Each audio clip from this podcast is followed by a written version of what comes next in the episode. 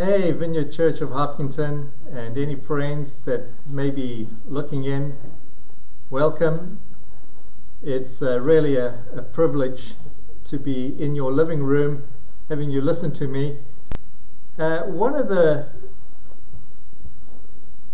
things which uh, people do when they preach, uh, especially in times like in recent times, is to try and come up with a sermon title that is kind of catchy and short and uh, try and say just like one thing. So, to totally not do that, I've come up with a whole different title. But I think it'll be fun. My title is The Coronavirus Pandemic Plagues, Crowns, who and what rules, confusion, anxiety, social distancing, which I think should be physical distancing, and social connecting, spiritual battles, and other normal church and biblical themes. That's my title. So, hey guys, let's uh, let's jump in and uh, connect a little bit here. Uh, you know, firstly, uh, everybody has been impacted by this coronavirus. I particularly feel for families with the younger kids because it's kind of crazy to know what a new day looks like when dad or mom's working from home or both dad and mom are working from home and you've got kids uh, wanting to have attention all day long and you've got confined spaces and there's no normal. Uh, but it's really kids at any age. I mean, it's like, what does the day look like? What does normal look like? And the kids aren't having fun with their friends, and so it's impacting uh, the family dynamics. And for sure, everybody's giving a second thought to their finances. How are you being impacted by this or not? And a bunch of you here in the church, I know, have been uh, laid off, uh, you know, hopefully just temporarily. Uh, and so, yeah, these are a little bit more challenging and difficult times. But it seems to me that the vast majority of you are actually working longer hours and have more on your plate and are busier than you've been in the past, primarily because you're doing your regular workload and then also having to think about, well, how do I deal with, uh, you know, working remotely and how does everything get done when everybody's uh, remotely and how do I communicate or how do I teach, uh, learning new skills. Uh, so, yeah, the workload for many has really uh, picked up. And uh, I tip my hat off to you teachers who have really had to do things totally differently and come up with teaching plans for your kids. So the stress level is high. I also know, uh, unfortunately, uh, getting a police uh, detail here that the domestic disputes are way up, which is the least favorite thing for police to want to do. So yeah, the you know everybody's on top of each other and getting in everybody's hair. So that is really really frustrating. And I want to just pray before we jump in on that very thing. Jesus, I just pray that you would bring uh, joy and peace in a time of change and confusion. I pray that every family listening in, every person listening in, is able to connect with you and that you give them a sense of joy and peace of what it is that you're doing in their lives. In your name, Jesus, just empower this message to connect with those that are listening. Amen. Well, I always love stories of people making the most of a bad situation, and uh, there's been a, a few folks in the church which have really just stepped up and helped other families and go and pick up groceries and and I'm so proud of our church because so many of you have said, "Hey, I want to help. Who can I help?" And actually, we've got more people willing to help than folks that we can actually help. Now that's that's a good situation to be in. So, well done, folks. You just you're just doing a great job. I was uh, connecting with my father recently, and uh, the area where he's in, they also are on lockdown, and uh, so my dad is 93 years old and he's pretty active. He still competes in a, a sport, uh, lawn bowls, uh, which is uh, kind of amazing.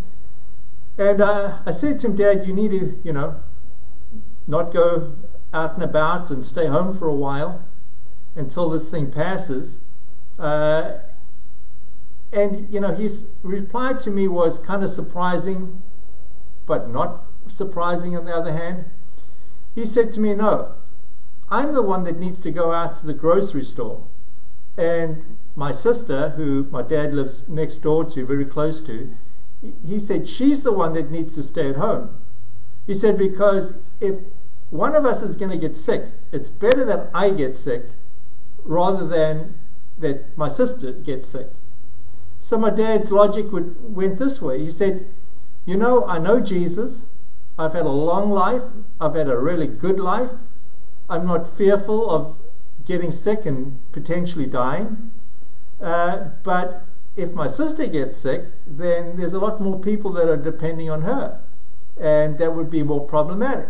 So, no, he says to me, I'm going to go and do grocery shopping and she can stay at home. Now, you know, I, it's just amazing. And again, you know, here's somebody that knows the Lord. There's a sense of peace and calm in every situation during a crisis and knowing about in, in eternity. So I'm just love my dad. I, I, I just thank the Lord for him. But everybody is dealing with this differently, and particularly those of you that are extroverts. So if any of your friends are extroverts, I just highly encourage you to just like reach out because this is a major crisis for them uh, and just uh, let them hear from you. Uh, they'll be really pleased. But on the other hand, if you're an introvert, uh, this is a crisis too because your space is being crammed and uh, you can't control your environment. And uh, so, if you want to reach out to introvert fans, don't phone them, don't FaceTime them, just email them so that they can deal with it when they need to. All right, let's get on uh, with the topic of the day the coronavirus, the pandemic, plagues, crowns, who and what rules, confusion, anxiety, social distancing should be physical distancing and social connecting, spiritual battles, and other normal church and biblical matters. Well, let's start with Corona. Uh, when you think of Corona, I know most of you, uh, up until a few weeks ago, would have been thinking of your favorite beer, your favorite Mexican beer.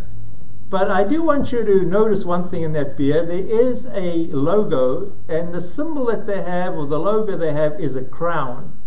And that is, according to Merriam Webster, it's from the Latin word corona, which means this it means a garland worn on the head as a mark of honor, or an emblem of majesty, or a halo around a celestial body. So, uh, in terms of practical thinking, given that another impact of this virus is that the Boston Marathon is going to be postponed. But when you think of the winner of the Boston Marathon, they get crowned. They get a wreath, they put it around their head, and it's a way of marking them and honoring them. But in a similar way, uh, this is what we would put on the head of Christ or of a king or of a ruler. And so the name coronavirus comes from this idea that if you magnify this virus under a uh, electron microscope, it looks like a crown, and so it's got that name. It's the shape of a crown.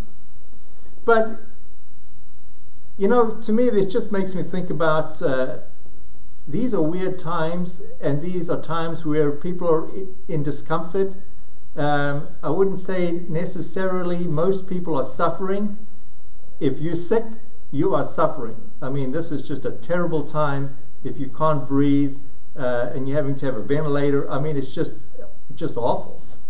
But when I think of a crown, uh, you know, the crown that Jesus was given was a crown of mockery.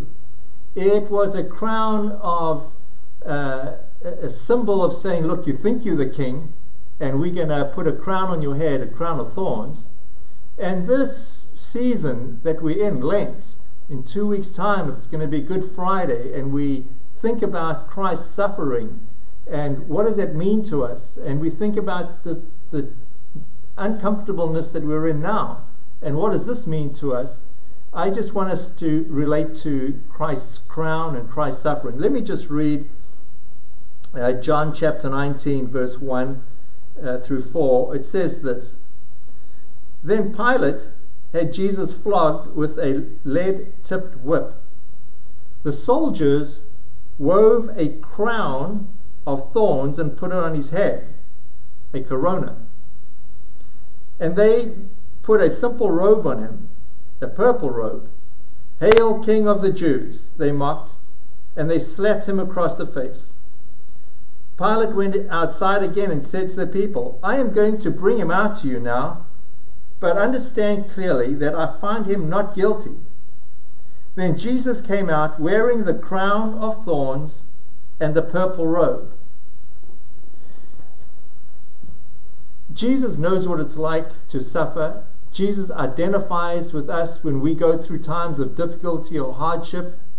Uh, one of the reasons Jesus came to this earth in human form was to be able to relate to us in difficult times, in good times. But of course, it's way more than that. Jesus is saying, I'm doing something so that we can experience the peace and the love of God, knowing that He had to die on the cross to achieve that. But before we get uh, a little further into that, I'll come back to the work of Jesus. Let's look at the plagues. Uh, and the pandemic that we're in now is a worldwide phenomenon. Uh, fairly recently, we were preaching out of the book of Exodus, and uh, I was preaching on the, the plagues, the ten plagues, and I want to draw some analysis, some similarities between what God was doing then and now. Well, firstly, the plague was only localized to, to Egypt. But the thing that I want to uh, zone in on here is what do we learn from that? Uh, and particularly this question as Christians, as followers of Jesus, uh, do we experience the same suffering as everybody else? Or maybe framing the question this way uh, can we pray that we are protected? Or can we pray that this uh, virus like ceases quickly? Or can we pray that this virus just like disappears? And will God hear those prayers and does God answer those prayers? Uh, which then brings up a whole other question like, is this just a natural phenomenon? Is this a phenomenon because we live in a fallen world? Or is it some sort of demonic, satanic thing? Or is it brought on by God Himself? Um, I don't have any particular insight into that. I, I don't think this plague is brought on by God Himself. But when we go back to the plague of Egypt, we know without any doubt that it was God that initiated this plague. And God was doing it for a purpose. The purpose was that He wanted to totally change the order of things in Egypt. He wanted to free His people, the Israelites, who were captive, and to bring justice to a people that were being treated very unjustly, but also to prove that He is God and Lord of all lords and powerful and in control of nature and in control of everything. And so he did it by putting Egypt through hard times. But the thing that's interesting is this the Israelites didn't experience the plagues the same way as the Egyptians did.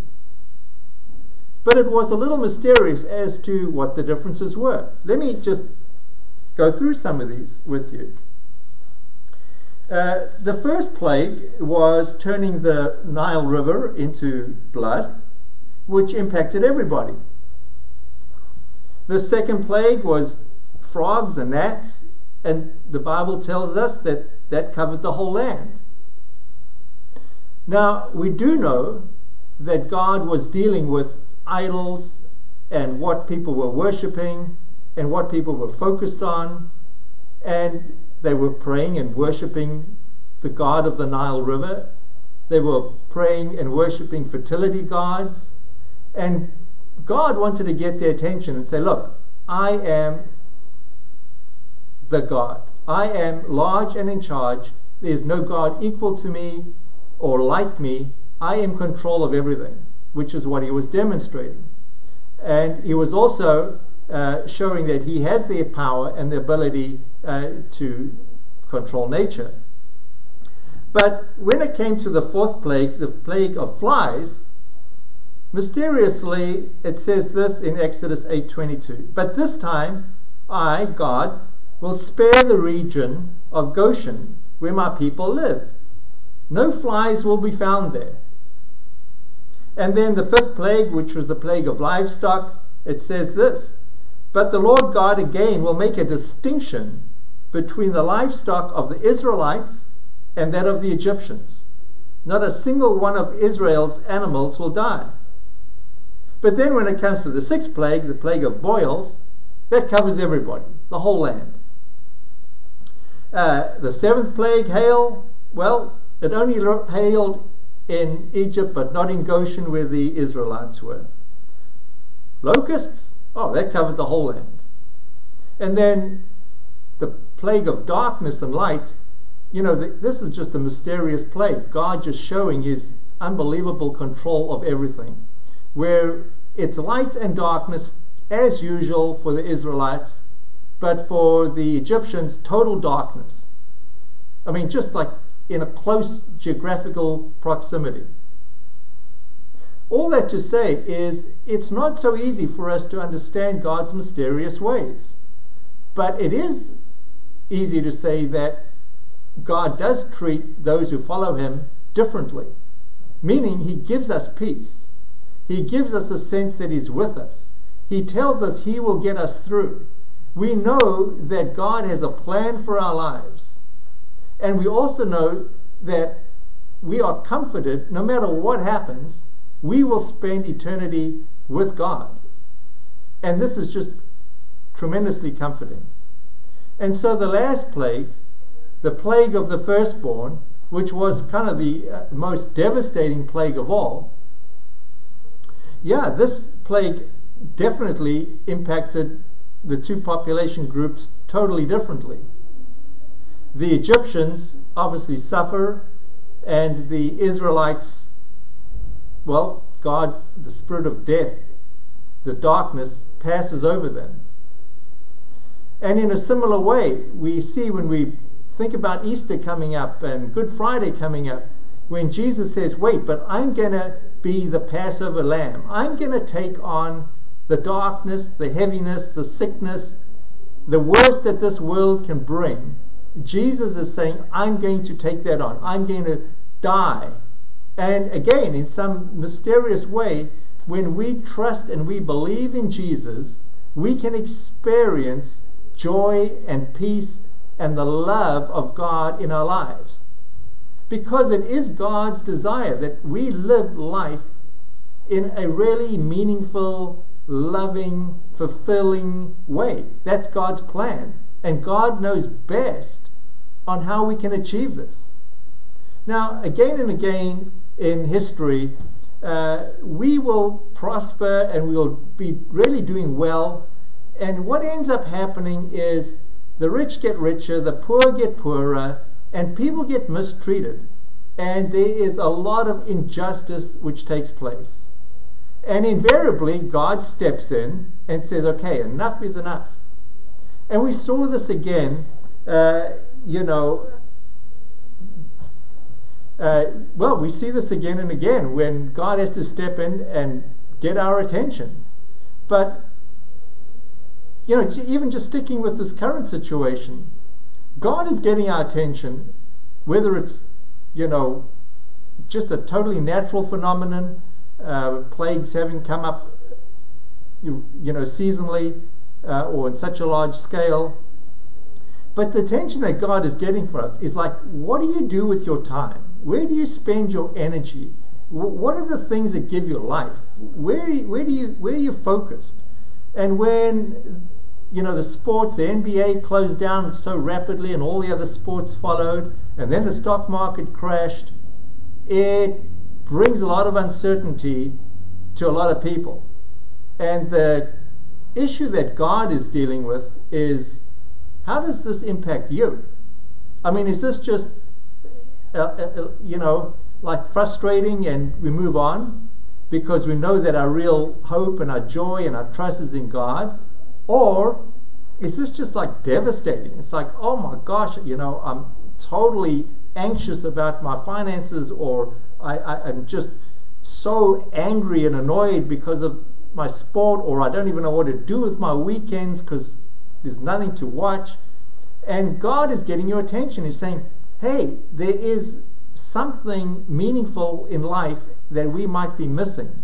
And when things go back to normal, the question is are we going to spend our time and our money and our focus the same as before?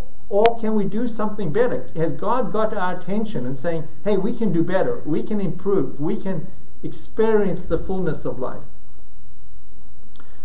But again, as I was saying, you know, we get distracted, things go well in our lives, and we become very self focused.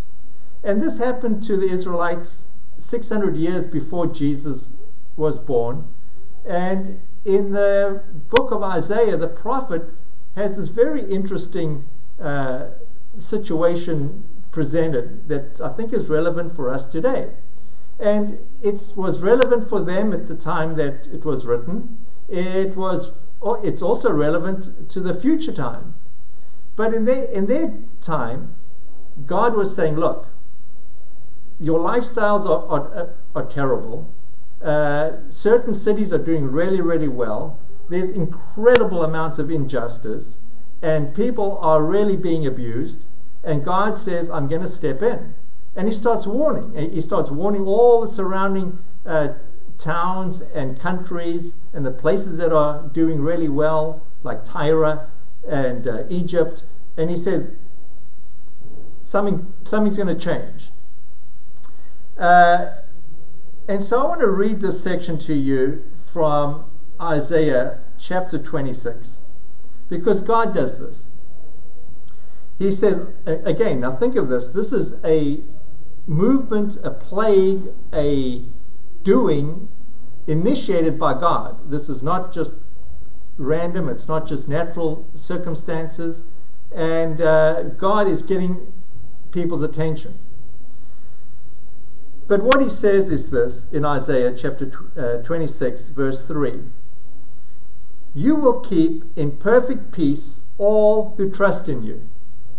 So times are tough, and the prophet is saying, and we can experience that we will experience perfect peace for all those who trust in you, all whose thoughts are fixed on you. I mean, this is what God wants from us. He wants us to be trusting Him.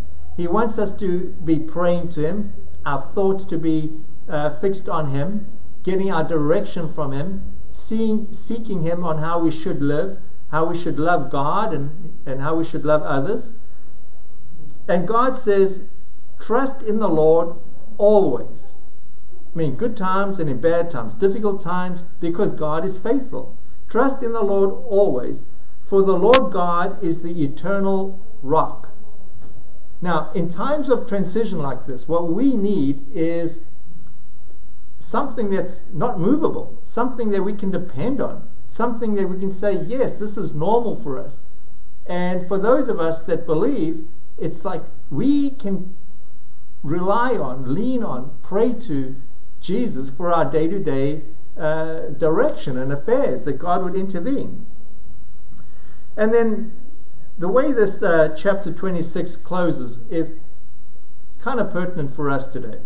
So, again, think of it there's all sorts of uh, bad things are happening.